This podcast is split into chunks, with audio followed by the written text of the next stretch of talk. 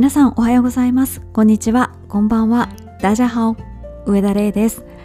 ランナーのためのインスタグラム連動型ポッドキャスト、ランニングチャンネル第159回になります。まずは国連 UNHCR 協会のチャリティーランイベント Women Beyond、 オンラインそしてオフラインリアルイベントご参加いただきありがとうございました。 YouTube ライブの方もありがとうございました。アンバサダーがねたくさんいるので、皆さんすごい豪華だというふうに言っていただけて、ちょっと恥ずかしいようやらなんやら、私だけなんか普通の人っていうか普通の会社員ですからね、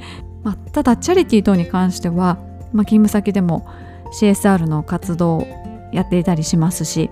仕事の面からで言いますと ESG スコアを出してたりしますので、企業の取り組みそして世界を取り巻く環境等々、その辺は比較的ウォッチできてる方じゃないかなとは思ってるんですけど、だからといってね、それだけでアンバサダーに選んでいただけるわけでもないので、本当に今回貴重な機会をいただいてですね、本当にありがとうございました。ご参加いただいた方ありがとうございました。リアルイベントは17日に行われて、この日は本当に暑かったんですけれども、この週末そしてこの1週間もですね、日本各地でそして世界でいろんな大会行われました。皆さん参加されていますので、ご紹介していきたいと思います。今週のリスナーさんです。まずは富里スイカロードレース、有名な大会です。給水化所があることで有名な大会になっています。ライブラントレーナーで、そしてポッドキャストもやってらして、そしてWomen Beyondの YouTube ライブの司会もされていた岡田さんがですね、大会の MC をされていました。ライブランナーさんもかなりたくさん出場されたということで、前回の放送のリリース日の夜のライブランの私のランニングニュースという番組でも、ロードレース出るよっていうコメントたくさんいただいておりました。そしてですね、こちらも複数の方が参加されていました。加古川松風ロードレース、また他はですね、これが一番参加人数的には多かったですかね。ブーストランニングフェスタ、国立競技場で行われた大会です。そしてランニングパーク in 東京夢の島、こちらも複数の方が参加されていました。湘南国際マラソンのイベントが東京で行われたんですけども、実は私今年の湘南国際マラソンも走ります。すでに決まっております。今年はペーサーではなくって、一番後ろからゴミを拾う公式のエコスイーパーとして参加する予定です。実は去年の大会もですね、こちらのエコスイーパーで出ませんかというふうにお声掛けをいただいていたんですけど、ペーサーの方が声がかかったのが早かったので、ちょっとペーサーからエコスイーパーにできないかっていう交渉もしたんですけども、ちょっとそれがうまくいかなくって、最終的にはペーサーで走らせていただくということになったんですけれども、今年はエコスイーパーとして一番後ろからゴミを拾いまくります。このエコスイーパーはですね、実は募集している枠ではなくって、スポンサーさんが持っている出場枠から人を出してるんですが、なんとかこれをですね、一般のランナーにももう少し広げていけないかっていうところが、今私自身が自分でやるべきタスクだと思っているので、何度か根付かせたいですし、他のマラソン大会にもこういうエコスイーパーみたいな役割が公式のボランティアとして増えていけばいいなというふうに思っているので、ちょっと試行錯誤したいなというふうに思っています。さて、他の大会では北千住マラソン、北千住といえばスイちゃんですね、そして F ビレッジハーフマラソンに出られた方もいらっしゃいます。そして淀川フライデーナイトマラソンということで、参加賞はビールだそうです。スーパードライでした。あと白神山地ブナの森マラソンに参加された方もいらっしゃいます。またトレイルの大会もまだやっていますね。OSJ 山中温泉トレイル、そして奥武蔵ロングトレイルは複数の方が参加されていました。本当に地方の大会とかでも複数の方、リスナーさんが参加されるっていうケースが多くって、世界狭いなって思ってます。そして他の種目の大会に出られてる方もいらっしゃいます。まずオープンウォーターです。熱海オーシャンスイムミート、そしてトライアスロンです。廿日市縦断宮島国際パワートライアスロン、こちらも複数の方参加されていました。こちらの大会、なんと今回で最後だそうです。そして長崎の五島列島で行われましたマラモンキングにも複数の方参加されていました。またウルトラでは沖ノ島ウルトラマラソンに参加された方もいらっしゃいます。海外からは QMA 典型チャンピオンシップという大会に出られている方もいらっしゃいました。まだまだ大会ありますね。暑いから皆さん本当に気をつけてくださいね、熱中症。さて皆さんの他のインスタグラムにランニングがチャンネルのハッシュタグがついたものもご紹介していきましょう。まずはですね、九州縦断ランをされたということで、その距離なんと470キロだそうです。ほぼ500キロということはほぼ東京大阪間ですね。どれぐらいだろう、大阪までは行かないかもしれないけれど高槻とかそれぐらいですかね。いや全然ちょっと目分量というか当てつっぽでしかないですが、いやそれを考えるととんでもない距離だなと思って、しかも山もねあるでしょうし、その中でこのポッドキャストも聞いてくださっていたということでありがとうございました。もうね150回超えてますから、アーカイブとしては相当な時間の長さがありますから、もうどっからでも聞いてくださいという感じです。そしてこれ私もすごいびっくりした看板がありまして、ファーストフード店の松屋の看板、平成レトロって書いてあるんですよ。しょんぼりしません？昭和世代の皆様。昭和レトロならまだわかりますよ。平成レトロですよ。もはや意味わかんないと思って。いやだって平成から令和は今の上皇様、当時の天皇陛下がもう代を譲るというふうに宣言をされて元号が変わったわけじゃないですか。なので旧来の制度、天皇陛下が崩御されたら元号が変わるっていうしきたりに基づいていれば、今まだ平成ですからね。まだ平成な今をもうレトロと言ってしまうのか松屋と思って。いやもしかしたら昭和世代の人はギョって思っちゃうから、それが戦略だったら私ははめられちゃってるなと思って。でももう2000年代が懐かしいっていう風に完全になっちゃってるので、いや時代って恐ろしいなって思います。2000年ってその0年代ですね。私が20代の頃ですよ。つい最近ですもんって言ってる時点で多分もうねダメなんでしょうね。もうおばさんなんでしょうね。いやでも本当につい最近だったのになって思うんですけどね。皆さんどう思われたでしょうか。そしてちょっと昭和つながりで言いますと、ある方がコンサートに行かれたっていうので、そのポスターが映っていたんですけども、何人か歌手の方いらっしゃってですね、その中に八神純子さんがいらっしゃって、見た目が当時というか、当時ですねと全然変わってらっしゃったので、すごくびっくりしました。私小さい頃は音楽を聴かせてもらえないっていうすごく特殊な環境で育ったんですけれども、テレビから流れてきた八神純子さんの水色の雨っていう曲がなんて美しいんだと思って衝撃を受けたんですね。でも1979年の曲なので、私が生まれる1年前の曲なんですけれども、その後あまりその八神純子さんを拝見する機会ってなかったので、当時の映像ばっかり出てくるわけじゃないですか。いや今のお写真を拝見して、もう65歳でいらっしゃるそうなんですが、お綺麗でスリムでいらっしゃってかっこいいなと思いました。そして今でも歌手活動を続けてらっしゃるということは、あの歌がまだ歌えるのかと思うと、それもそれでびっくりします。いやもう個人的に大好きな歌謡曲なので、思わず反応してしまいました。さてこの1週間も記念日迎えられた方いらっしゃいます。結婚記念日なんと24回目ということで、もう2回分ですね。おめでとうございます。このような形でですね、この番組の冒頭ではランニングチャンネルのハッシュタグがついたインスタグラムの投稿をご紹介していきます。このハッシュタグはもう番組開始からですね、皆さんのおかげでたくさんつけていただいて、もう優に5万件を超えております。で私は今新しいもの順で携帯のアプリでも表示されなくなったので PC からブラウザで見てるんですけれども、ブラウザで見ると結構コメントも見れるんですよね、何件か携帯に比べると。で私皆さんの投稿全部見てるので、傾向として最近よくあるのはスパム的なコメントが多いですね。同じようなコメントをいろんな人につけてますので、皆さんお気をつけください。あと本当にスパムな投稿、ランニングチャンネルのハッシュタグをつけてくれるなと思うんですけれども、定期的に湧いてきてしまうので仕方ないんですけどね。それこそ AI だったりするのかもしれないです。私が AI とねインスタグラムに勘違いされるように、本当に AI で生成されてるのかもしれないです。エロとかグロとかは多分すぐバンされると思うんですけど、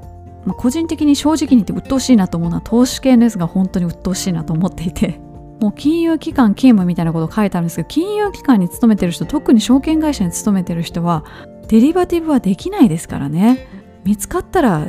懲戒ですからね。現物も短期売買はできないはずなので、それぞれ会社によって違うと思うんですけど、少なくとも短期売買できない会社が圧倒的に多いと思いますので、一定期間6ヶ月以上とか言って保有しなきゃいけないから、そんなね投機的なことできるわけないでしょうと、金融機関の人間がてな形なので、金融機関に勤めてるからとかですね、私もアナリストの資格持ってますけど、アナリストもそんなに売買できないですからね。本当にアナリストやってらっしゃる方は全然できないですからね。で、私も金融機関にいたので、あまり対個人の金融商品はめちゃくちゃ疎いです。実際その業界にいる人って意外とそういうもんだったりするので、商品蘇生してる人とかは違うと思うんですけれども、なので本当に皆さん気をつけてください。本当に最近スパムの ID がめちゃくちゃ増えてるので、そういう金融系問わずですけど、作る人たちっていうか作る機会を無限に作っていくので、もうこちらはですね、もう地道にこれはスパムであるとか、これはなりすましだとか、しかるべき報告をインスタグラム側に地道に行っていく、もうそれのみです。で、知らない人からフォローされて、なんかちょっと怪しいなって思ったらためらわずブロックをして、ああいうアカウントはきっと名簿の使い回しみたいな感じで、どんどん多分他のアカウントでフォローしてる人、されてる人っていうのを抜き出してフォローしてみたいなことを繰り返してるので、できるだけそういうことをしてる人たちに近づかないっていうのが一番得策だと思いますので、本当にお気をつけください。なんかやたらと鍛えてる、やたらと上半身裸で出してる男性からフォローされたなと思ったら、大抵 DM になんか入ってますからね。国際ロマンス詐欺系ですね。そういうのもお気をつけくださいね。我々はこうゆるゆるとのびのびとほんわかとランニングチャンネルのコミュニティを SNS の中で形成しているのに、もうそこにね割って入らないでほしいなって思いながら、誰がね何をフォローしようがハッシュタグつけようが自由なんですけど、自由だからこそいいんですけど、なんだかなって思いながら、でもねそこに気を留めてるよりかも、もうすでにたくさんの方聞いてくださっていて、たくさんの方ハッシュタグつけてくださっているので、皆さんの方に目を向ける方がいいので、あまりそういうのには付き合わないようにしております。なんかちょっとね愚痴っぽくなってしまいましたけれども、皆さん本当にいろいろお気をつけください。以上、今週のリスナーさんでした。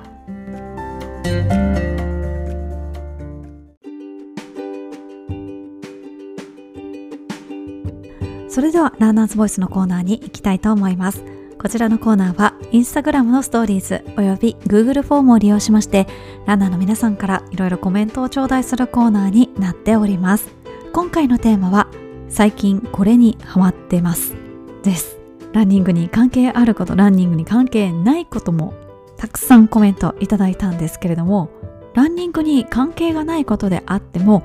ランナーの方が興味がある、ハマっているもの、皆さん気になるんじゃないかなと思って広く今回募集しました。このテーマも前編後編に分けたいと思うんですけれども、まず前編はおおむねランニングに関係あることを中心にお伝えしてまいります。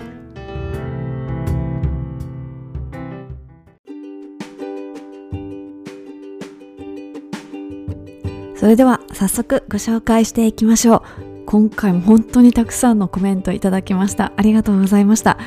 まずはですね、ランニングにまつわるところからということで、こんな風に走るの最近流行ってます、ハマってますというようなコメントをご紹介します。まずはトレイルランニングです。トレイルの大会にエントリーしたので、練習でも3回トレイルを走りました。山は確かに足の筋力が鍛えられます。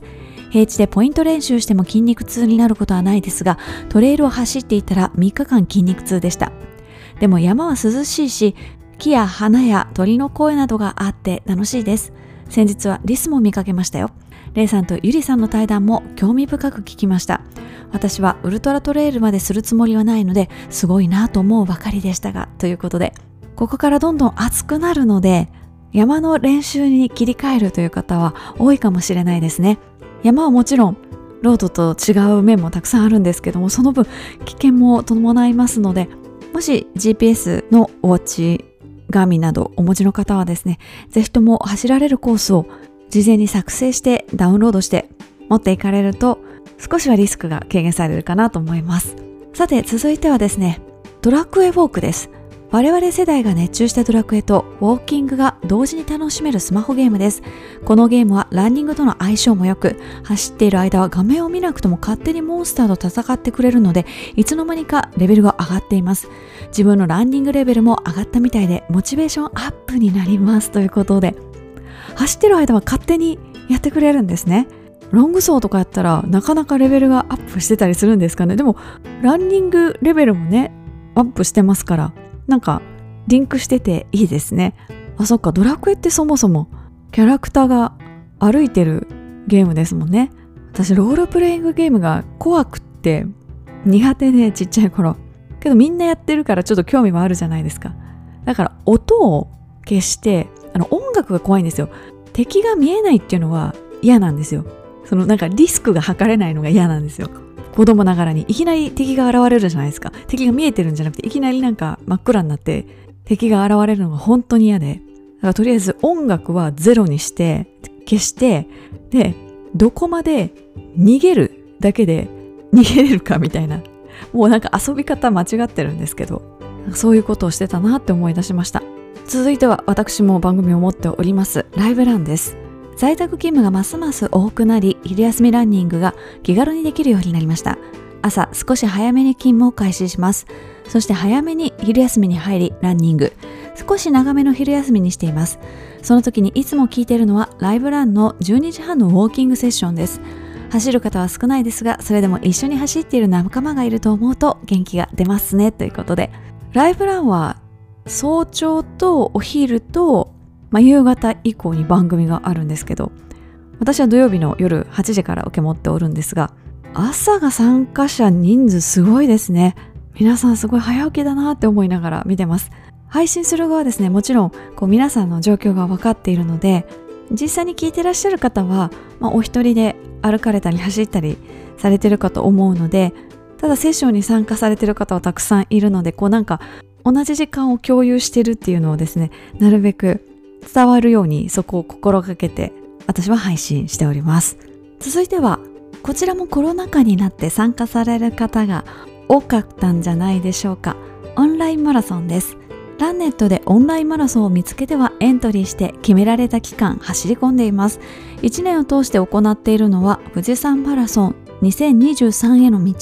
たったランシリーズです。現在冬と春を完走し、メダルと記念品がもらえるのを楽しみにしています。最近は茨城メロンマラソン2023オンラインをエントリーして完走したので、記念のメロンをもらえるのを待っているところですということで、この番組でも以前オンラインマラソンについてという回をやったんですけれども、地元の特産品がいただける大会が結構あるので、そこはすごくいいところですよね。リアルの大会だと、じゃあ完走おめでとうございます、メロンどうぞって言われてもね、スイカマラソンとかありますけれども、なかなか持って帰るのが大変ということで、そこは大和さんなり佐川さんなりのですね、力をお借りして家まで運んでいただくということで、で地元の特産品いただけると、じゃあやっぱり今度はリアルの大会出てみたいなみたいな感じになって、主催者側もメリットがあるんじゃないかなと思いますし、これコロナがなかったらここまでそのオンラインなんちゃらっていうのは発展しなかったと思うので、コロナで失ったものはあまりにも大きいですけれども、一方で得られた新しいスタイルということで、リアル大会にはかなわないとは思うんですけれども、これからも残っていくんじゃないかなというふうに思います。さて続いてはですね、一人で練習されているっていう方も多いかと思うんですけれども、チームで練習することにハマっていますという方のコメントです。今までずっと一人で練習してきましたが、公認レースでサブ3を達成したい、年齢を重ねても走り続けられる基礎を身につけたいということで、今年の4月からサブ3を目指すチームに参加。同じ目標の仲間たちと全班練習できる幸せ、練習後はもちろんビールで乾杯、楽しいランニングがさらに楽しくなりました、ドッパマリですということで、このサブ3限定と言いますか、もうなんかそこにフォーカスしたチームなので、目標が明確ですもんね。多分指導される側にとっても、いろんなレベルの方がいて、それぞれのレベルの方を指導するよりも、そうやって限定してそこに絞ってやった方が指導しやすいでしょうし、なんかそういう集団、そういうチーム、同じ目標を共有しているので、集団としてもとっても強いんじゃないかなっていうふうに思います。さてさて続いてはこんな風に走ってますよということで、パンランです。私がハマっているのはパンランです。そもそも練習と言えるのかも怪しいですが、ラン友といろんなパン屋さんをはしごして走っています。名付けてパンを狩る活動に勤しんでおります。目新しいパン屋さんを SNS で検索し、コース設定、あれこんなところにパン屋さんできたんだ、こんな裏道走るの初めて、なんていろんな発見があり、何より美味しいパンがたらふくいただけます。目的があった方がロング走を走りやすいので、しっかり距離も刻むようにしています。デメリットといえば、消費カロリーより摂取カロリーがいつも上回ってしまうことでしょうか、ということで、パンラン気軽にできていいですよね。そしてパン屋さんがないっていうのはなかなかそういう地域はないでしょうから、どこでもやりやすいんじゃないかなって思います。ただ東京に関して言うと、東京に出てきて結構びっくりしたのが、パン屋さんが開く時間が遅いっていう、あとこれはもう土地代なんで仕方ないんですけど、パンとか洋菓子とかがむちゃくちゃ高い。なんか早く起きて美味しいパン食べたいのにパン屋さん開いてないって、なんかがっくしですよね。パン屋さん自体はね、たくさんあるんですけどもね、なんかパンとか洋菓子とかやっぱり神戸の方が絶対いいよなって思いながら、東京の高いパンを食べてます。こういうはしご的なランだと、私が以前やって結構面白かったのが、港区限定なんですけど、坂ランです。坂の名前が書いてある柱みたいなのがあって、それがどこにあるかのを見つけに行くっていう、港区のホームページにお子さん向けのその坂マップみたいなのがあるんですけど、その地図がひどくって、全然こう正確じゃないんですよ。で、その不正確な地図を見ながら、その坂の名前が書いてある柱を探しに行くっていう、坂ランもできるし、気づいたら 4,5 時間経ってるので、負荷の高い練習にはならないんですけども、結構暇つぶしとしては面白いです。皆さんもパンだったり、あと何が狩れますかね。和菓子？でも和菓子ちょっとお腹たまりすぎるか。なんかそういうランのバリエーションが増えるといいですよね。続いては、こんな練習法にハマっていますということでいただきました。ハマってるというか、自分にハマっている練習方法と言った方がいいのかもしれませんが、1回のランで20キロ以上を走るようにしています。 LSD やペース走、自分を追い込むスピード練習などなど、いろんな走り方をしていますが、それを始めてからトレイルに入った時の足の強さを感じることができ、疲労感や足つりも軽減されつつあります。ただ、私の練習時間は仕事があれば朝3時スタートです。もちろん起きることが辛い時もありますし、サボってしまうこともたくさんありますが、効果が出るとまた頑張ってみようと思いますし、自分に勝てた時はちゃんと自分で自分を褒めてあげることが大切だなと思います。そして何より未明からのロング走は、朝日が昇ってくるのを見ながら一日の始まりを感じることができるので、大好きな時間です。要はハマっているのは未明20キロ走です、というふうにいただきました。10キロぐらいだとコンスタントに時間が取れそうな気がしますけれども、20キロというのはなかなか大変ですね。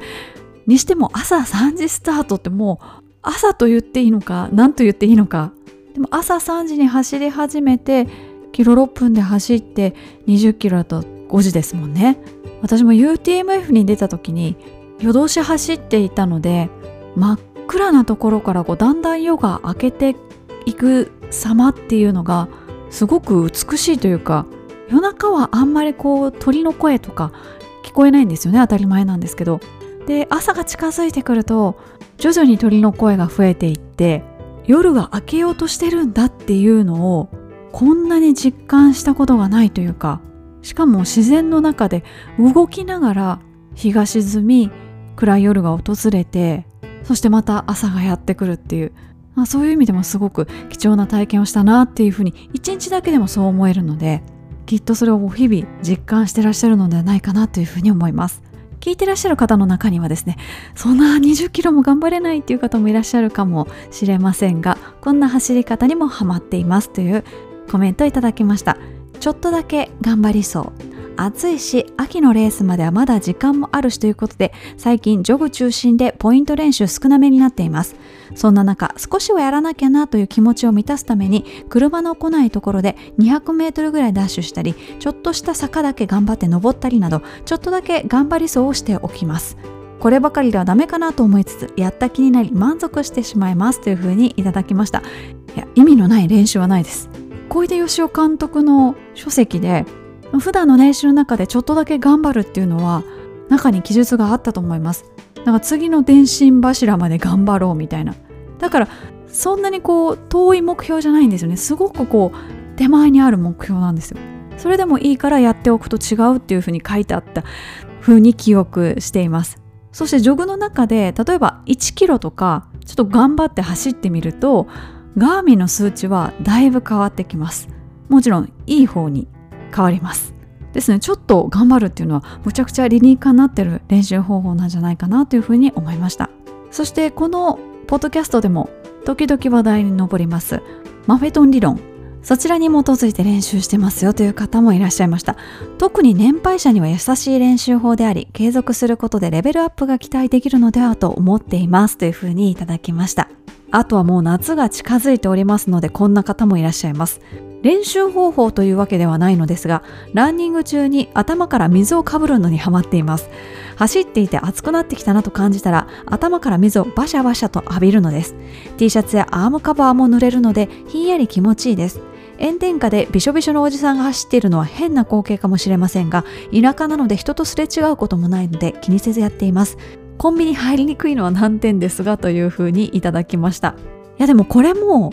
水かぶるの足にねかかっちゃったりすると靴ずれの原因になるので、そこだけは気をつけた方がいいですけれども、確か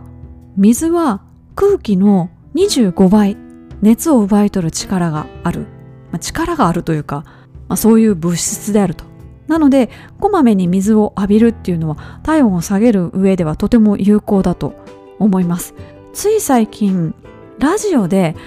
熱中症予防のコーナーで専門家の方がおっしゃっていたのが、本当はアイスバスみたいな、本当は氷がたくさん入ったところに熱中症になった方を入れて体温を冷やすっていうのをやるのが一番有効なんだけれども、そういうのがないときはもう本当に応急処置としてびしょびしょにしたタオルを熱中症になった人にかけてあげる。で、ぬるくなったら取り替えるっていうのだけでも何もしないよりかは全然マシだっていうので紹介されていました。なのでこう公園とかがあるたびに、水飲み場があるたびにちょっとアームカバー濡らしたりとか帽子濡らしたりとかっていうのはすごい有効なんじゃないかなっていうふうに思います。さて、ガーミンを使った練習ハマってますという方もいらっしゃいますのでご紹介します。まずはですね、この番組でもよくご紹介しておりましたお告げです。今日のおすすめワークアウト機能です。コメントご紹介します。練習会がない日はひたすらガーミンの今日のおすすめワークアウトを見て走っています。普段はジョグで済ませてしまうことが多いので、ゼーハー系のきついトレーニングが足りないんだとか、睡眠短いから短い時間のジョグで良いんだと気づきがたくさん、毎日楽しいですというふうにいただいています。私の最近のガーミンのお告げでですね、一番軽い練習がジョグの26分なんですね。だからそれが出た時は、例えば前日飲みすぎてるとか、前日仕事がとっても忙しかったとか、そういう理由で出てくるので、そのジョグ26分があまり出てこないように気をつけてはいます。大会があったりとか、ペーサーがあったりとか、そういう時はやっぱり休息日出るんですけど、休息日はやっぱり本当にそういうガチで走った時じゃないと出ない傾向にあるような気がするので、普通に疲れてるぐらいですとジョグが出てきますね。今日のおすすめワークアウトは直近の1ヶ月間のワークアウトの実績と、その方の体調ですね、ボディバッテリーとか睡眠スコアとか見て出してきてくれるので、それ通りにやらないという日でも今日のおすすめワークアウトの内容を見て、こういう練習足りないんだなとか、そういうのの参考にしていただければいいかなと思います。続いてはこんな設定していますということで、ゴール機能で設定したステップ数を1ヶ月達成できるかをチャレンジしています。ランニングしなくても1日最低6000歩とか、なかなか事務職だと難しいんですけどね、そんな時は帰宅後ジョグしたり散歩したりしていますということで、確かにデスクワークですと歩く歩数結構少なくなっちゃいますよね。ランナーといえども、私在宅勤務してた時に一度も外に出ない日があって、ガーミンパッて見たら200歩とかで、もうこれはなんかもう足が退化しちゃうって思った時ありましたね。そこまで歩いてないってまさか思わなかったので、すごくびっくりしました。さて、皆さんがハマってるランニングの練習方法をご紹介してまいりました。続いてはですね、ランニングにまつわるギアアイテムについてご紹介していきます。まずは直近の回でシューズ特集を行いましたけれども、シューズに関してもコメントいただいています。ご紹介します。まずはアシックスのシューズです。今年の1月に初めてアシックスのシューズを履きました。アシックスのデザイン、カラーがいまいちで選択肢になかったのですが、縁があってマジックスピード2、ライトレーサー4、S4、スーパーブライト、半年で4足購入してしまいました。夏のサンダル、T シャツ、ショートタイツ、ショートパンツ、ソックスと全身アシックスで出来上がりました。サイズ感、履き心地などなど私には合っている気がします。もう少しカラーが増えると嬉しいです、というようなコメントをいただきました。すごいですね。すごい揃えましたね。でもなんかその揃える過程もね、楽しいですよね。で、揃え出してくるともう全身揃えなんとなんか気持ち悪くなってきちゃうみたいな、これもランナーあるあるなんじゃないかなと思いました。そしてみんなの練習靴でもご紹介しましたこちらの履物です。台湾サンダルについてもコメントをいただいています。夏になったら走ってそのまま海で泳いでまた走って帰るというのをやりたくて台湾サンダルを買いました。普段27センチのシューズを履いているのに台湾サンダルは26センチでも大きすぎ、25センチを履いています。まずソックスを履いて3キロから徐々に距離を伸ばして12キロまで走って問題ないことを確認したのですが、裸足で履いたら10キロぐらいで鼻が当たるところ数箇所にマメができたり皮がむけたり、やはり短い距離から慣らす必要がありそうです。でも靴紐を結ぶ手間もなく、何より足が蒸れないのは暑い季節には嬉しいですね、ということで、本当にサンダルはそうですよね。開放感がすごいですよね。あと鼻緒ずれとか靴ずれしちゃうっていう方は多分場所が決まってると思うので、そういう部分にですね、あらかじめテーピングを貼っておくと予防できるかもしれないです。これは私夏に浴衣を着て草履を履くときに、浴衣の時は足袋履かないのでそういう風にしています。続いても台湾サンダルについてコメントいただきました。以前から気になってこの夏に向けて購入しました。台湾サンダルはまだ2回しか履いていませんが、暑い夏にも重宝しそうです。鎖の肩びらはどんなに走ってもウエアがさらりと快適、いつもより夏が楽しくなりそうです、というふうにいただきました。この番組でご紹介した台湾サンダル、そして鎖の肩びらことドライレイヤーですね。私もミレーとモンベルの持ってます。意外と夏でも特にお腹側ってこう汗冷えすることがあって、それでお腹を壊したりとかないんですけど、ちょっと直にお腹触ってみたらすごいヒヤンとしてる時があって、これって絶対体に良くないだろうなと思って、そういったドライレイヤーと呼ばれるこう網網の下着はですね、インナーとして着ることによって汗を素早くウエアの方に出すような工夫がされています。ですのでそれ自身がこう汗を吸い取るというか、外に向かって吸い上げるだけなので、それ自身がものすごくこう速乾性があるとかそういうものじゃないんですよね。速乾性のある生地に吸わせるための間のものなので、ドライレイヤーの上外側に着るものはダボダボっとしたものよりかはジャストサイズ、少しピタッとしたぐらいのものの方が良いというふうに言われています。ということで、というか何と言いますか、速乾性のシャツについてもハマってますということでコメントいただきましたので、別の方なんですけれどもご紹介します。ワークマンのファインドアウト冷感リフレクティブフランク半袖 T シャツということでいただきました。私がハマっているランニングウェアですが、ワークマンに売っている500〜600円ぐらいで購入できる吸水速乾の T シャツとタンクトップです。とにかく安くてシンプルなデザインで、梅雨前に 3〜4 枚まとめ買いして秋頃までの練習はひたすらローテーションして着回しています。気分を上げたり気合が必要な練習の時はお気に入りの大会 T シャツや別の T シャツを着たりしますが、基本はワークマン T シャツです。ザックを背負って走ると T シャツの背中の生地がほつれてきたり、同じ T シャツを何回も着ていると皮脂汚れが取れなくなってきたり、私の中でランニングウェアはサイクルの短い消耗品なので、コスパの良いワークマンの T シャツはおすすめですよ、という風にいただきました。5〜600円はめちゃくちゃ安いですね。パタゴニアとかの10分の1ですもんね。いやもう本当に今選択肢が増えて、そういうね5〜600円のウェアから、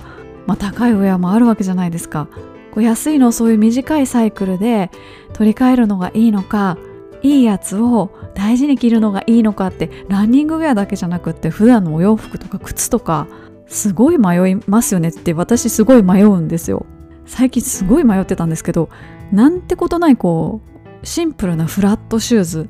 GU とかでも売ってるんですよ。多分2000円ぐらいで。で一方でいろんな他のブランドからも出てるじゃないですか。で買い替えようと思ってもボロボロになって、それは GU のやつなんですけど、また GU のやつを買うのか、いやもうこれは 2,3 ヶ月前に買ってボロボロになっちゃったからサイクルが短いから他のものがいいんじゃないかとか、なんか挙句の果てにはなんか GU のフラットシューズから始まったのにフェラガモのホームページとか見て、いやでも所詮靴は消耗品だぞと思って、今ちょっと間を取りに行こうとしてます。でもね、定番の一足とかいいよねとか思っちゃう時あるんですよね。これでねフェラガモ買ってたら笑ってください。でも確かに T シャツの場合はザックとかあとベストとかトレラン系のものを使うと結構配慮してくれてるメーカーさんもあるんですけど、チェストベルトとか腰のベルトとかで擦れてしまって一部分だけ私はモケモケになるっていうんですけど、ニュアンス伝わるといいなと思って、モケモケになるんですよ、摩擦で。そういう部分が出てくると、なんか他の部分は全然綺麗なのに買い替えなきゃいけないかななんて思ったりしますね。今着てる T シャツもちょっとモケモケです。さて続いてはですね、ランニングアイテムです。ウェルビーマグボトル、コメントご紹介します。ジョグでもちょっと距離が長くなるとだいぶ暑さを感じるようになった今日この頃、そんな時はこれを背中にさして走っています。体温でぬるくはなりますがザックやら背負わないので良いので重宝していますということで、この番組でも以前同様のボトルご紹介した記憶があります。ボトムスのですね、後ろ側、背中側にちょうどさせるようになっているボトルです。できるだけ何も持ちたくないっていうのがね、これもランナーあるあるですもんね。そんな時にということでハマってらっしゃるウェルビーマグボトルでした。続いては使ってらっしゃる方も多いんじゃないでしょうか。グダーです。目の保護のためにサングラスをかけて走っていますが、最近はグダーを愛用しています。値段もお手頃でデザインやカラーが豊富なのと、あとはずれにくいのが決め手ですね。今は5つ持っているので、その時の気分やウェアとのバランスで使い分けています。レイさんはどちらのブランドのサングラスを愛用されていますかということで、グダーね、本当に今まで逆にああいう価格帯のサングラスがなかったことがなんでだったんだろうって思うぐらい買いやすい価格で、しかもいろんなタイプがあって集めるの楽しいですよね。私はですね、ちょっとグダーだとサングラスがちょっと大きすぎてタモリになってしまうんですね。タモリかロマンティックが止まらないになっちゃうので、今はアイボルというところのサングラスを使ってます。結構レンズのサイズもいろいろあって、私はその普段の普通のサングラスだとそのタモリになるのでちっちゃめのやつで、ランニングの時でも普段でもかけれるようなタイプのものにしています。あんまりね普段かけるっていうことは少ないんですけど、多分長距離移動する時にアイマスクするほどじゃないけれども、ちょっと寝たいっていう時に私サングラスかけることが結構あります。新幹線とか飛行機とか、あと車の移動の時ですね。私は運転できないので、できるだけ寝ないようにはしてるんですけど、寝るときはサングラスかけると、ある程度こう自分の目の前が暗くなるので寝やすいです。さて続いてはですね、ソックスについていただきました。楽ちんソックスという靴下です。静岡県のスポーツ治療院の方が開発した靴下で、小指だけ独立した独特な作りになっています。足裏のアーチがしっかり作られ反発が得られます。私はこの靴下を履いてから故障しなくなりましたし、6月に100キロマラソンに参加した時も楽しく完走し、翌日からも走ることができました。これまでは靴下には無頓着でしたが、これほど変わるのかと思っていませんでした。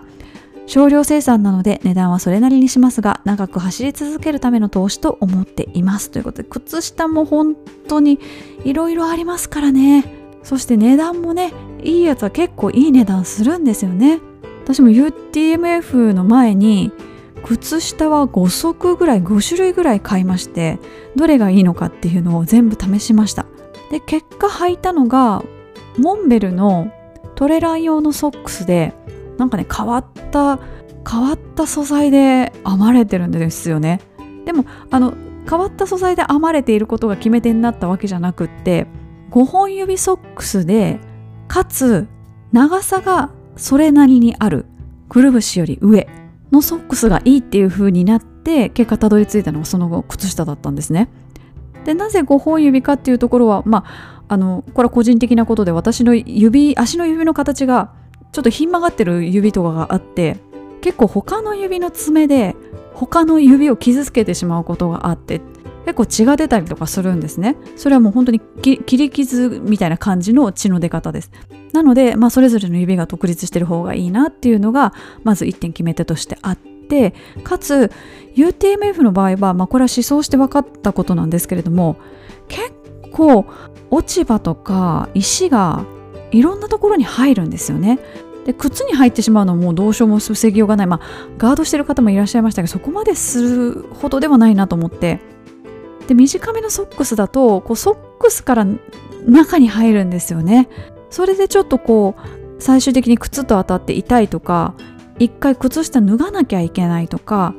そういう煩わしさはできるだけ排除したいなと思って、ちょっと長めの方がいいって。なのでロングタイツに少し長めのソックスを合わせることで、そういうちっちゃい砂とか葉っぱとかそういうのが入ってこないように、できるだけ入ってこないように。でその選択肢から選んだのがそのモンベルのトレラン用の靴下でした。デザインはあんまりすごいかっこいいって感じでもないんですけど、その前にパタゴニアのソックス買ったりとか、メリノウールのソックス買ったりとか、けど時期的に結構分厚いメリノウールのやつはもうちょっと時期的には合わないのでどうしようかなとか。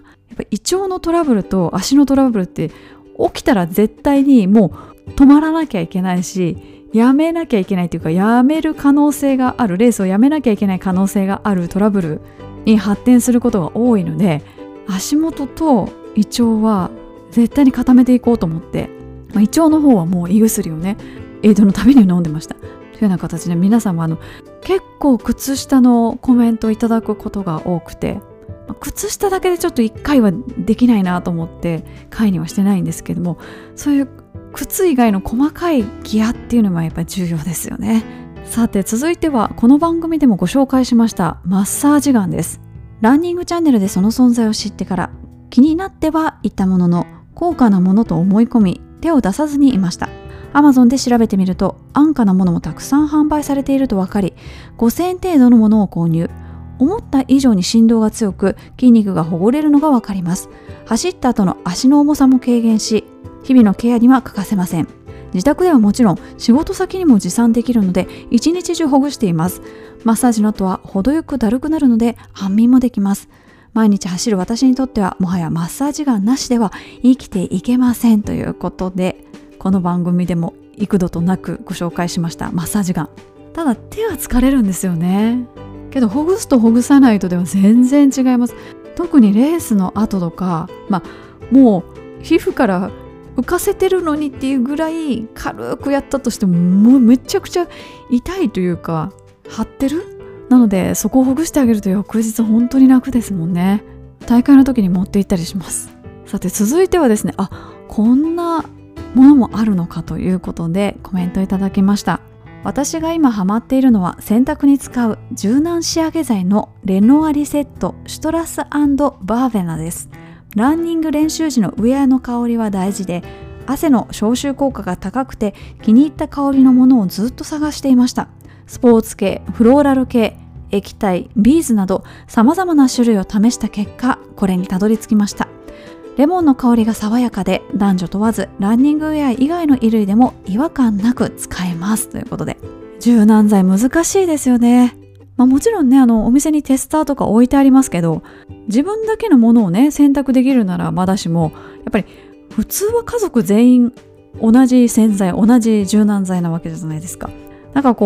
誰からその匂いが発せられてても違和感のない匂いっていうのをなかなか難しいなって、そういう意味では柔軟剤の調香師さんみたいな香りを調整する方たちっていうのは、香水とかの調香師さんよりももっともっと気を使う点が多くあるんじゃないかなって、すごい大変なんじゃないかなって想像します。で今新しい目の洗濯機は洗濯柔軟剤自動投入のものが多くて、我が家の洗濯機もそうなんですけど、なのでもうすごい大容量詰め替えみたいなもうなんか Amazon のプライムデーとかでも思いっきり買いだめしたやつをドボドボっと入れておけば1ヶ月とか持つので、一回一回ね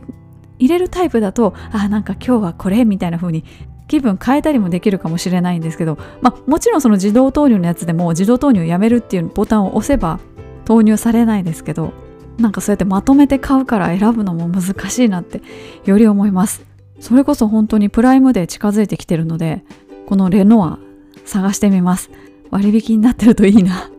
プライムデーはプライムデーの前に値段がちょっと上がることがあるので、今ぐらいからチェックしておくのが良いです。Amazon のお気に入りリストの中に入れるとメモ機能があるので、でもこのメモ機能がね、出てくるとき出てこないときがあるんですけど、メモできるので、私は常にですね、一番安かったときの値段を書いてます。パッと開いてお気に入りのもののリストを見て、もともと書いてあるメモの最安値より安いタイミングがあったらそこを書き換えるって形です。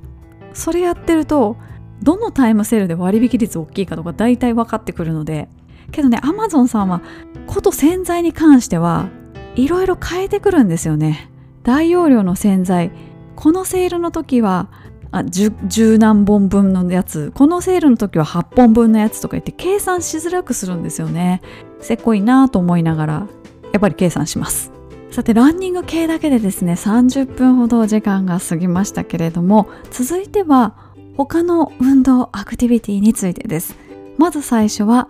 ヨガです。最近ハマっているもの、それはズバリヨガです。私はよく真面目でストイックだと言われるランナーで、あくまで趣味であるはずのランニングに悩んだり追い込みすぎたりがしょっちゅうです。レース前のメンタルは崩壊寸前、いつも力が入ってしまっている状態です。そんな半年前ほど、たまたま近所のヨガ教室の存在を知りました。基本せっかちなので、ゆったりと動くヨガは性に合わないと思っていたのですが、気分転換をと思い、試しに一度体験に行ってみました。するとランニングで力んでしまっていた体も心も解きほぐされる感覚に感動。ランニングは引き続き目標に向かって頑張りながら、時々ヨガを挟み、うまくバランスが取れるようになった気がします。頑張るためにはまず力を抜くところも必要だなとひしひし感じた出会いでした。ということで、ヨガ、他のリスナーさんもヨガやってますっていう方結構多いですよね。いかにこう意識的に力を抜いていくかとか、よりこうどうやったらねじりが深くなるかとかですね、体を動かすっていう点では同じなんですけど、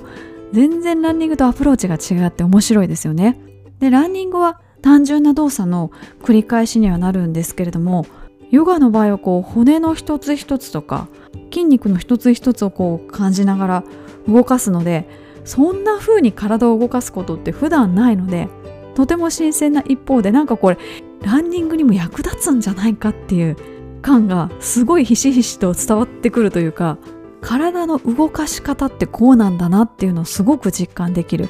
アクティビティだなっていうふうに私も思います。続いてはウェイトトレーニングです。天気の良くない山陰の冬対策で、2月からトレッドミル目的でジムに通い始めました。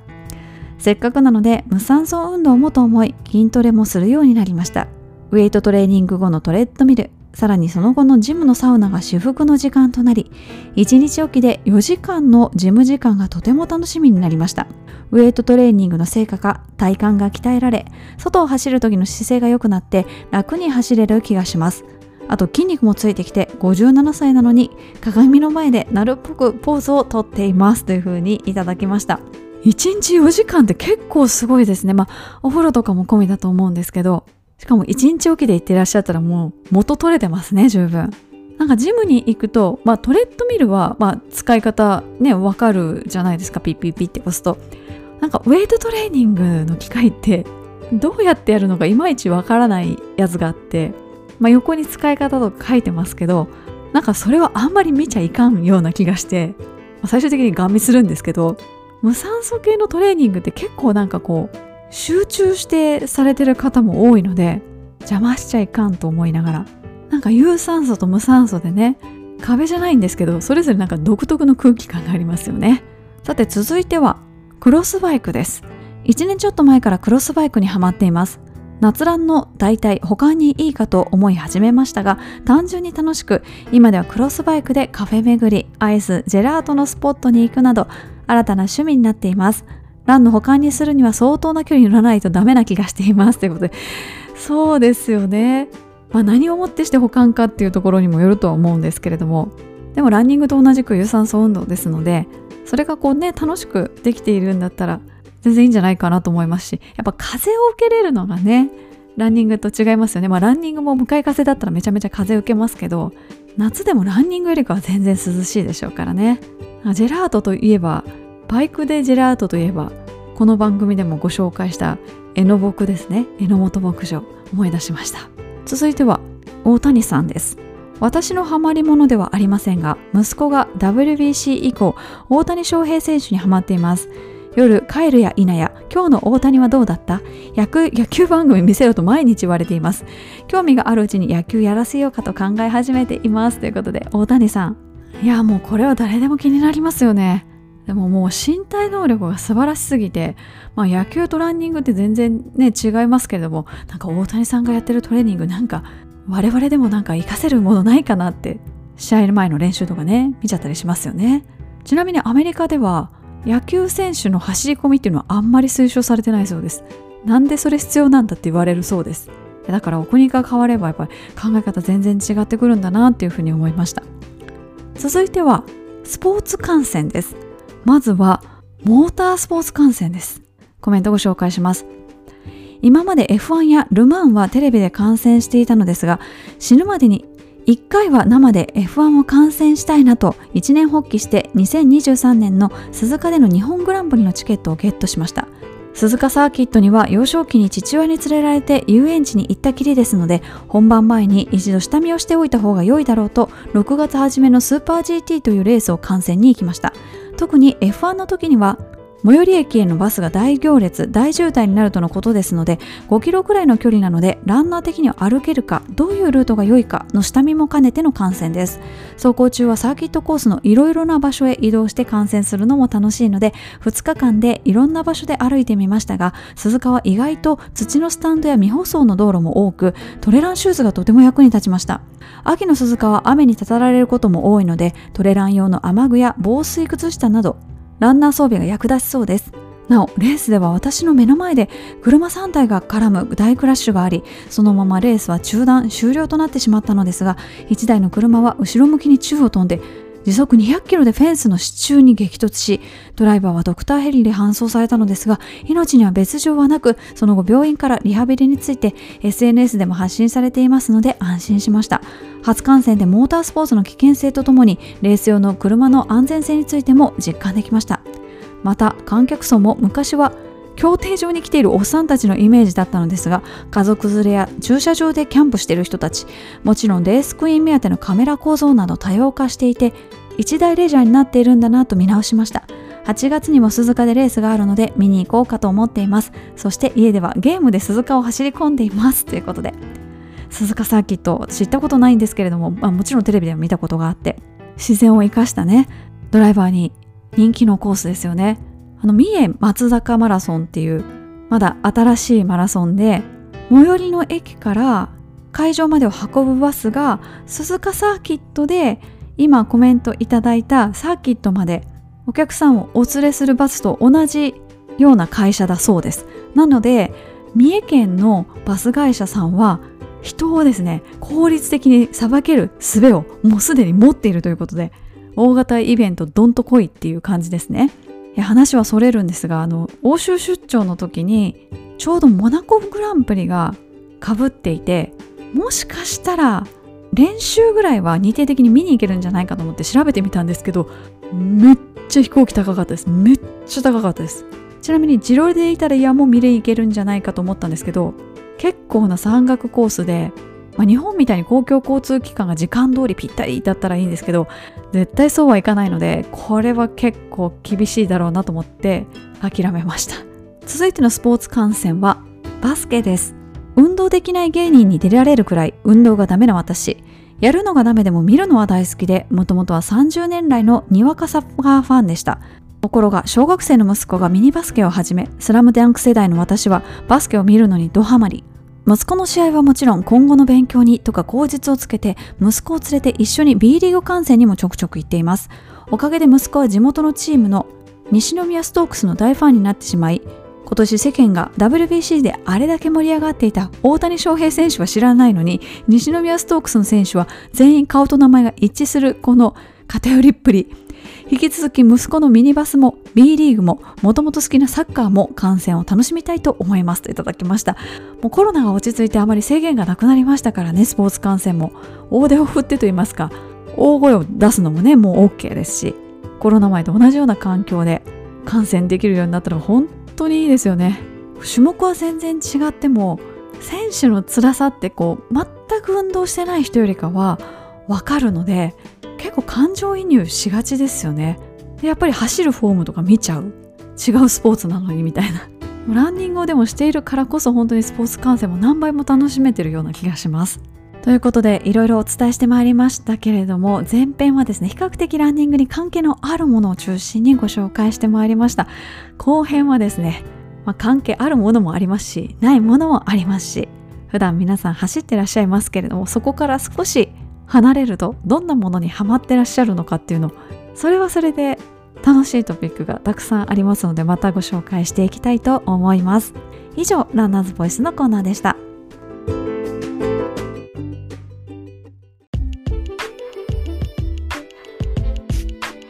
それではお便りのコーナーに行きたいと思います。こちらのコーナーは読んで字のごとく、この番組にいただいたお便りをご紹介するコーナーです。順不等でお伝えしてまいります。いつも楽しく拝聴させていただいています。暑くなってきたので熱中症に気をつけながらこの夏もランニングを楽しんでいきましょうねということでお便りいただきました。ありがとうございます。ここ2日ぐらいは東京は結構涼しいんですけど、土日に限ってめちゃくちゃ雨とかめちゃくちゃ暑いとか結構極端ですよね。この時期は暑さに慣れてないっていうのはもう誰しもそうなので、暑くてなかなか走れないななんて思ってる方もいらっしゃるかもしれませんが、みんな走れないです。大丈夫です。で次のお便りなんですけれども、前回の放送でちらっとお話ししたですね結婚についてすごくたくさんお便りをいただいて、ちょっと恥ずかしいやら恥ずかしいやらですね、お便りご紹介します。上田さん、ご結婚おめでとうございます。新婚旅行が UTMF だなんて素晴らしすぎますね。おそらくご主人もランチャンをモニターされているとは思うのですが、これからもご自身ご家庭の面白ネタをお聞かせください。最近お母様の登場が少ないかもですね。ランチャン T シャツよりもランチャンバフとか作っても良いかも。何々色のバフをどこかにつけてる人はランチャンリスナーとかということで、グッズのご提案もありがとうございます。なんかね作らなきゃねって思いながら2年ぐらい経ってますよね。なんか作らなきゃねって思いながら T シャツは違うよねって思いながら考えてます。まずはもうベタなねステッカーぐらいから作ろうかと思っています。主人はもちろんですねこのポッドキャストは聞いております。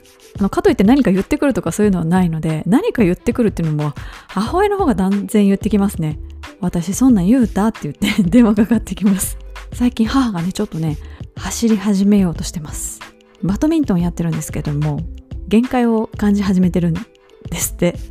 70歳なんですけどね70歳でバドミントンやってること自体がもうなんか限界を超えてるっていうか相当すごいと思うんですけどね、限界を感じているそうです。さて続いてのお便りです。レイさん、ご結婚おめでとうございます。前回のランニングチャンネルで聞いて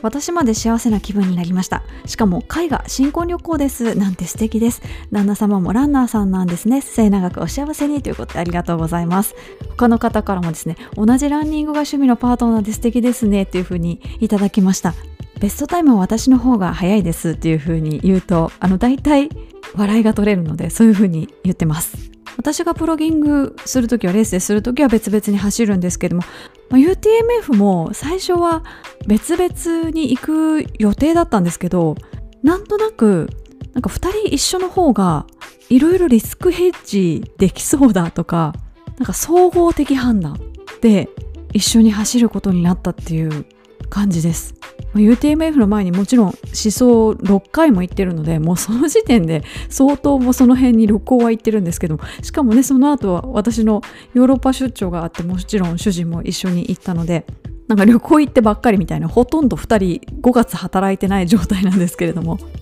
でもやっぱ誰かと一緒に進むっていうのはあまりフルマラソンだとちょっと考えづらいというか、フルマラソンだとどうしてもこうペーサーと引っ張ってもらう側の人みたいな感じになるんですけど、トレイルことそれなりに距離の長いトレイルっていうのはその誰かパートナーがいた方が精神的にはかなり安定するんだなっていうのは自分自身もそうですし、その周りの方見ていて、別にご夫婦とかじゃなくって友達同士とか、なんならこの大会で友達になった人同士とか、なんかそういう形でこう一緒に歩く人がいるっていうのは心強いなっていうふうに思いましたね。他の方々からもまだまだお便りいただいていて、上田さんご結婚されたんですね、おめでとうございます。自分からは語らずお便りのコーナーの中でさらっと報告をされるあたりが上田さんらしいなと思いました。リスナーとしてはいろいろ質問したいこともありますが、ぐっと我慢し、これから上田さんが小出しに結婚生活のことをお話ししてくださることを期待しています。これからも応援しています、ということでありがとうございます。実はリアルイベントでは結構手伝っていただいていることが多くてですね、プロギングインミートとかオールバーズと一緒にのプロギングイベントとかスタッフとして手伝っていただきました。なのでリアルイベントにお越しいただいた方は主人ですというふうにご紹介はしておりますけれども、でも何せこう我が家の方のこの家族がパンチがありすぎるので、どうしてもねそっちにね話題が行きがちっていうのはありますね。他の方からもですね、前回のランチャン聞いてあまりにもさらりと流していたので思わず聞き直しちゃいました。ご健康おめでとうございます。全く知らなかったです。親戚のおじさんのように嬉しいですと言っても同い年ですが、これはもうスペシャル会として慣れ初め会をやるべきですね。本当におめでとうございます。これからも応援しています、ということでありがとうございます。もう1年以上前の話なんですけれども、コロナ禍ですし、式とかもあげないですし、もう40過ぎてますし、で仕事上の名前は上田で全く変えていないので、大会とかに出るとこの大会になると、ちゃんとした正式な戸籍上の姓を書かないといけないので、そちらで登録していますけれども、実はですね日本陸連申請すれば本名じゃなくても登録できるっていうのがありまして、ちょっと今陸連に登録していないので素直に戸籍上の名前で登録しておりますが、一山選手とかがそうですね、鈴木選手と結婚されましたけれども、ご自身のもともとのお家のせいで名乗られているので、そういう選択をされてるのかなというふうに思います。さて続いてはですね、出張のことについてです。出張お疲れ様でした。酒場放浪記 in 欧州見れないかなとインスタを開いたら、早速お酒の写真が上がっていて白旗をあげました。一番美味しいと思ったお酒と料理は何でしたか、ということで、お酒はドイツのビールはやっぱり美味しいですね。飲みやすいのと、あとは出来たて無濾過、やっぱドイツのビールはすごいなと思ったんですけど、よくドイツじゃビールは水みたいなもんみたいな話を聞きますが、まさにその通りで、水と一緒なので種類がたくさんあるように見えて、飲み方はあまりバリエーションがないんですよ。そこは少しびっくりしたというか、文化の違いを感じまして、食文化もしっかりですね。日本だと外食しに行くと小皿をいくつも頼んでみんなでシェアするっていう形をとるんですけれども、ドイツの場合は一人一皿なんですよね。一人ワンディッシュみたいな。で、現地に住んでる友達がいるので、その友達家族と一緒にご飯を食べたんですけれども、大人4人でご飯食べに行ってるのに、やっぱり一人ワンディッシュなわけですよ。シェアしないんですよ。でそれで終了なんですよ。なのでこういう料理にはこういうお酒とか、こういう料理にはちょっと種類を変えてみたいなのが、たまたま今回そういうなんていうんですか、選び方をする機会がなかっただけかもしれないんですけれども、そういう機会がなかったんですよね。で地元の人しか行かないようなお店にも行ってみたんですけれども、周りの方を見てると、例えばおじさんがですね一人でご飯を食べていて、ビールと、それこそその一皿を食べて、その食べた後にまた1リットルのビールを頼むんですよ、おじさんが。でもつまみもあてもないんですよ。ただおじさんと1リットルのビールがあるだけなんです。でおじさんはあてもなく、ゆっくりビールを飲むんです。私それを見てリールメディテーションだと思ったんですね。瞑想。そのおじさんがこう静かなおじさんだったっていう、それだけかもしれないんですけど、でまあやっぱビールのあてみたいなのないんですよね。やっぱプレッツェルしかないんですよね。でプレッツェル、ああ見たことあるっていう方多いと思うんですけど、画像検索するとすぐ出てくるんですけど、周りにめっちゃ塩がついてるんですよ。でかなりしょっぱいんですよ。でそのドイツに住んでる友達にその塩しょっぱくないのって聞いたら、しょっぱいって言ってました。ドイツ人はみんなその塩を落とすって言ってました。いやなんか面白いなと思って、なのでこうドイツのビールが日本に来るとなんかクラフトビールっぽくなるんですけど、現地のクラフトビール屋さんももちろん行ってみたんです。そしたら高いんですよ、クラフトビールが現地の。日本と同じです、感覚的には。1杯800円とかしちゃいます。普通のスーパーに売ってるようなビールとか、ドイツ料理屋さんで飲めるようなビールってもう多分超大量生産、超大量消費みたいなものに基づいて作ってるし、まあ、税金も安いのだと思うんですよ。なので本当に水と同じぐらいの価格で売られてるんですけど、小ロットで、しかもクラフトビールってなんかこうね、アメリカのものを輸入して作らなきゃいけなかったりとかしてコスト高になっちゃって、むっちゃくちゃ高くなるんですよ。日本だと、日本で売ってる普通のビールもまあまあ値段しますし、まあそれから比べたら、まあ、ちょっと高いぐらいかな、ご褒美ビールかなみたいな感じなんですけど、もうドイツ行ったらもうその価格差がえげつないので、そういうクラフトビール屋さんみたいなのは若者ばっかりでしたね。多分なんかそのおしゃれスポット的な感じなんでしょうね、きっと。なのでこうドイツに行ったらドイツビールを介したそのドイツの食文化っていうのをすごい知れるんじゃないかと思って行ってみたら、水と同じだからあまりこう文化に広がりがなかったのがすごく意外でした。けどめちゃくちゃドイツのビールは美味しいです。あと軽いですし、私ホワイトビールとかそっち系が好きなので、もう天国でしたね。ずっと飲んでました。で食べ物で美味しいと思ったのが乳製品です。もう乳製品、チーズめちゃくちゃ美味しいです。特にフレッシュチーズ、本当に地元のスーパー、まあ、日本でいうとなんかイオンみたいなところで売ってる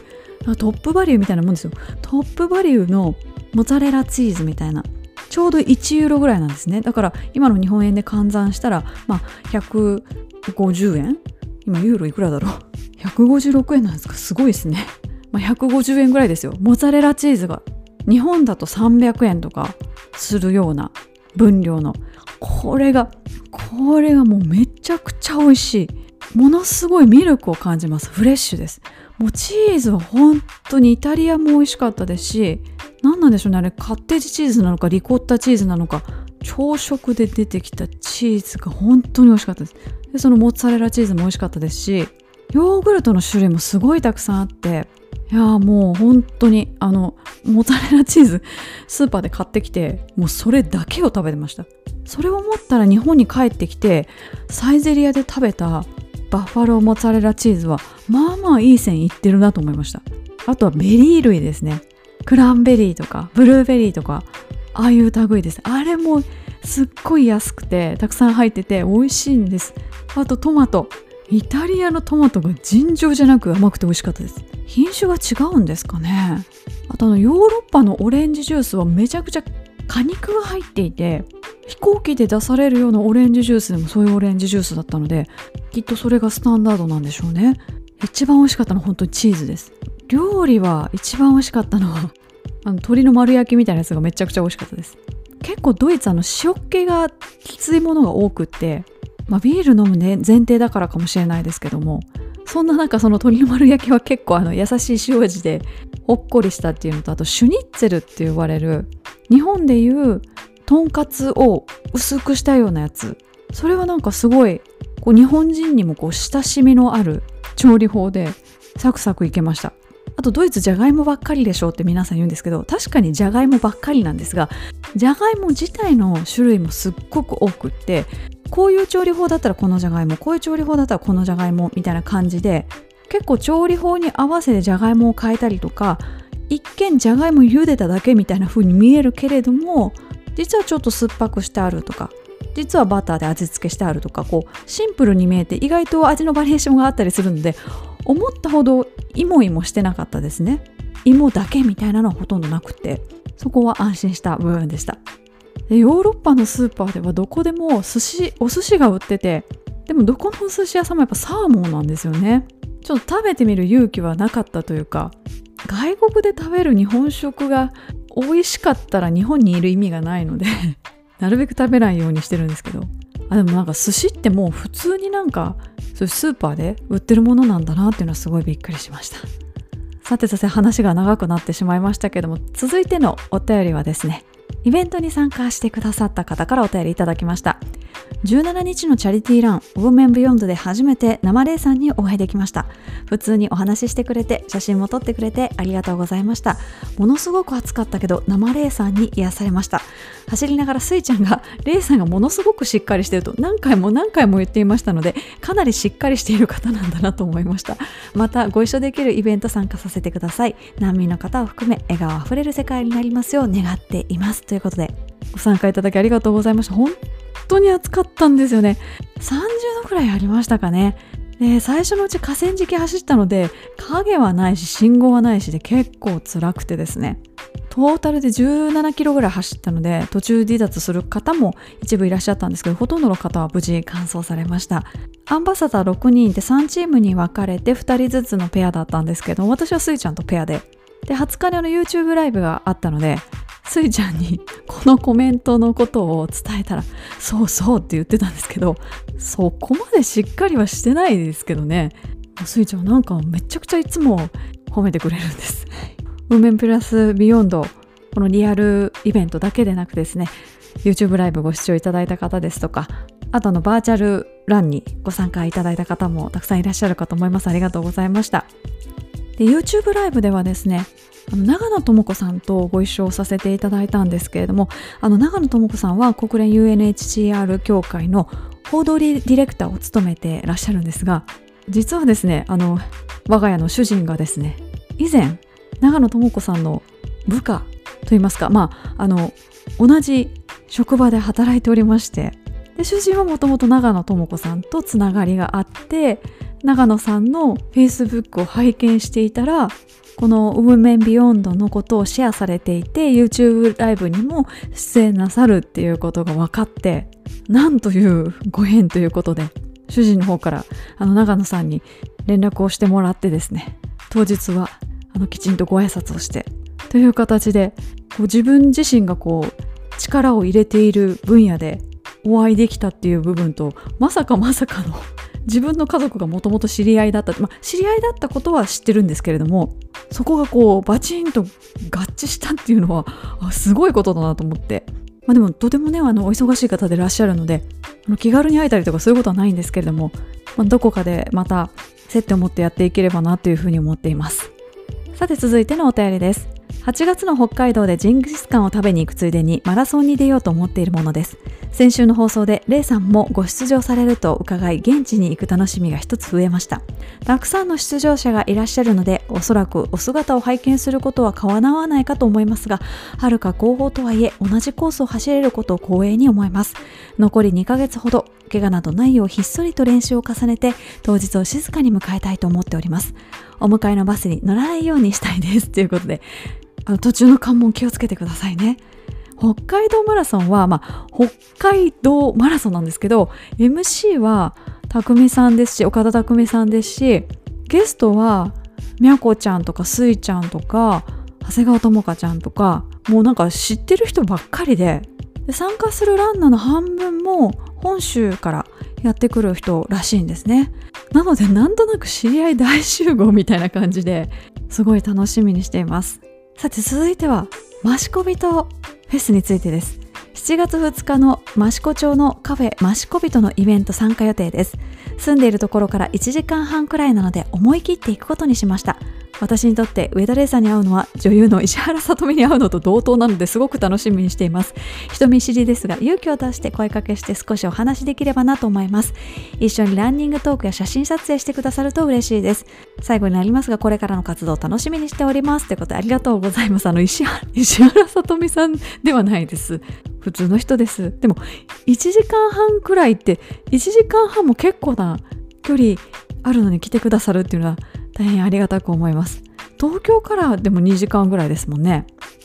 ちょっとね本当に出たがとこ勝負のところはあるんですよ、益子人フェス。初めての外ロケなので、ランちゃんの取れ高取れるんかみたいな。でもねテレビ番組とかと違って別に時間決まってるわけじゃないので、取れた分だけ放送するっていうのができるので、そこはねランスマのディレクターさんとかにも、確かに時間決めてないのがいいよねって言われたことはありますね。時間まで決めたらね、もういよいよ私は金曜日の夜寝れなくなりますからね。7月2日栃木県益子町のカフェ益子人にて益子人フェス開催されます。いろんなブランド出店しますし、有名なランナーの方もトレイルランナーの方もいらっしゃいますし、音楽もありで食べ物もありっていう感じで、私も一参加者として一お客さんとしてかつ一メディアとして参加したいなと思ってます。さて続いてこちらも先週ちらっと申し上げましたこちらの大会です。来年4月3月の武左衛門マラソン、ぜひ来てくださいね。私もエントリーします。前回来てくださった時はレイさんのこと存じ上げず、ランニングチャンネルで毎週お声を聞くようになってからは、実は武左衛門マラソン一緒に走っていたんだということを知り、大変惜しいことをしたと思っていました。元村長の孫さんよろしくお願いしますということで、何もなければ愛媛に帰ろうと思っています。残念ながらね、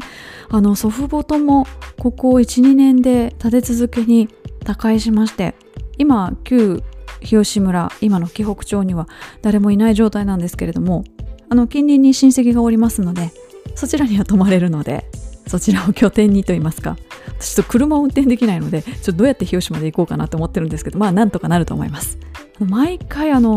走った後の抽選会がものすごいんですよ。ものすごい豪華商品が当たりまくりで、ほぼ全員に当たるんじゃないかっていうぐらいのくじ引き で走り終わった後は炊き込みご飯と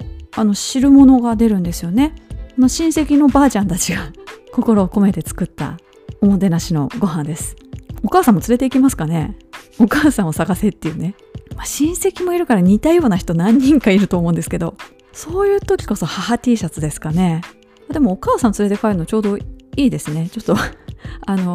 聞いてると思うので、ここで言っときつつ後で電話をしておきます。ということで、この番組ではですね、この番組に対するご意見ご感想、そして以前の回のテーマでそういえばこれ言ってなかったとかですね、最近こんな大会走りましたよなんていうようなことまで何でも結構です。お便り募集しております。お便りのコーナーなかなかないという声もいただくんですけども、ちょうどランナーズボイスのご意見を賜る時だけ、その Google フォーム用意して Google フォームのその一番下にお便りコーナーがあるので、お便りコーナー常時募集してないんですよね。集計するのが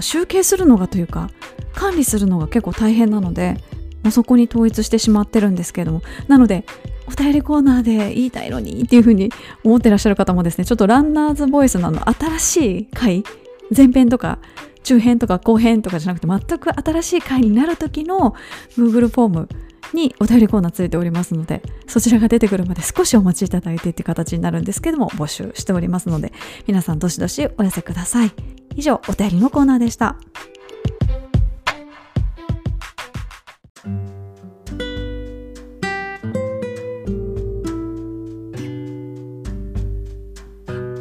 そろそろお別れの時間が近づいてまいりました。今週のランナーズボイス、最近これにハマってます。いかがでしたでしょうか。ここから暑い夏に突入していきますので、なんかこう練習にバリエーションをつけていかないと結構大変だったりするので、今回の放送を参考にしていただいて、夏こんな風に走ろうかななんてお役立ていただけたら、コメントをくださった皆さんもですね、きっと喜んでくださると思いますので、ぜひぜひいろいろ加えてみてください。さて次回はですね、後編をお届けしてまいります。今全部前のパート撮って一回クラウドにアップロードして、時間見てみたら1時間20分ぐらい喋ってるんですね。大変ですね。なんか早く終わらなきゃと思ってまあ何も制限されてるわけじゃないので、いつ終わっても大丈夫なんですけれども、あんまり長いとね、聞く皆さんも大変なのでね、あまり1時間20分超えはいらない方がいいなと思っております。ということで、ランニングチャンネル第159回お届けしてまいりました。皆様、次回の放送まで良きランニングライフをお過ごしください。それでは。